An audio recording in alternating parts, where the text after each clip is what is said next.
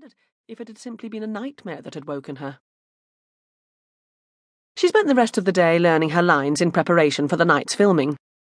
Her usual driver collected her mid afternoon to take her to the set for makeup and hair. He apologised for not being available the previous evening.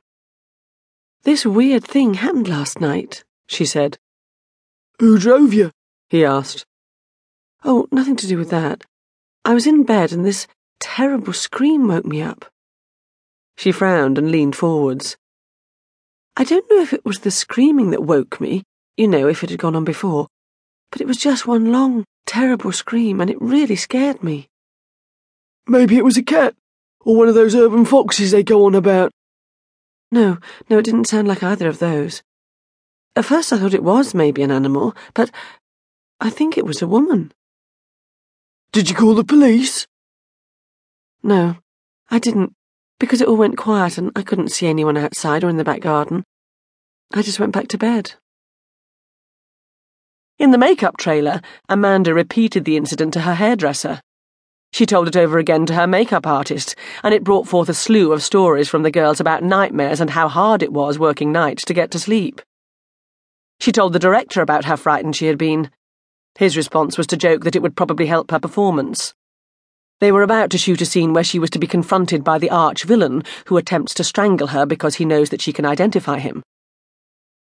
The film was yet another version of Gaslight, a Victorian thriller in which a young wife is terrorized by her husband, intent on frightening her to death in order to claim her inheritance. The script had been adapted by a young writer who hoped, with the use of state of the art special effects, to turn it into a successful killer chiller, its dark, foreboding style in homage to Nosferatu and early silent horror films. The director, Julian Pike, was only 27 and with just one successful art house movie to his credit, so a lot depended on this much bigger budget extravaganza.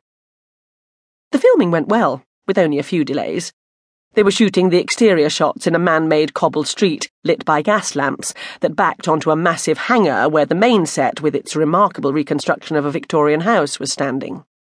Tonight, they were filming the scene where Amanda, cast as the young wife, returns from the opera with her husband and alights from the carriage to enter their house, a mocked up exterior with pillars and three steps leading to the front door.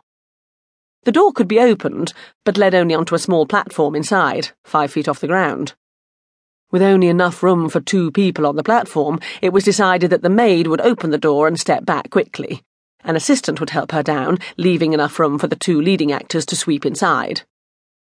It was such a simple shot, but they had to do take after take to get it right, and Pike was losing patience. In the next scene, Amanda is running from the house in terror. She crosses the road in an attempt to escape, tries to hail a horse drawn hansom cab, and, failing to do so, is almost run over by a carriage.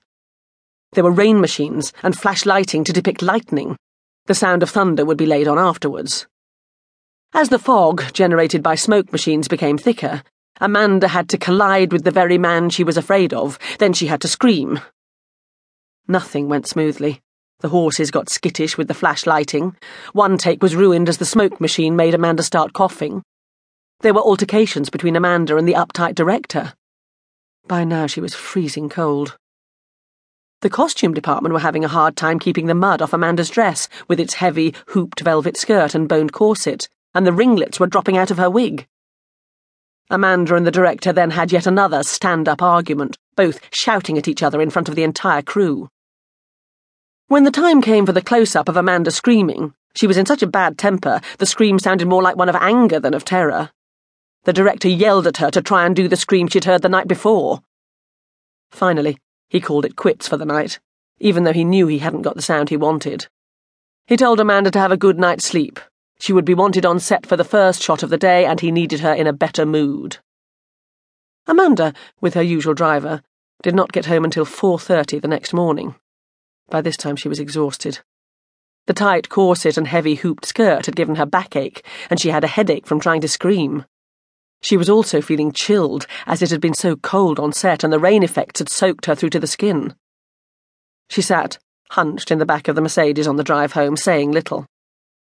Her driver had helped her from the car and walked her to the front door, making sure she was inside before he drove away. As he reversed, his headlights caught her opening her front door. She turned.